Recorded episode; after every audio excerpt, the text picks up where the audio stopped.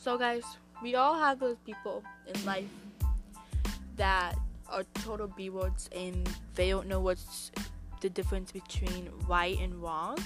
And sometimes they be doing wrong things that they might think that is okay. You know? Like they think it's okay to do this stuff, which is, you know, not really. But I want to kind of um, get some of the sides of you guys's. So, like, you know, let's do this thing.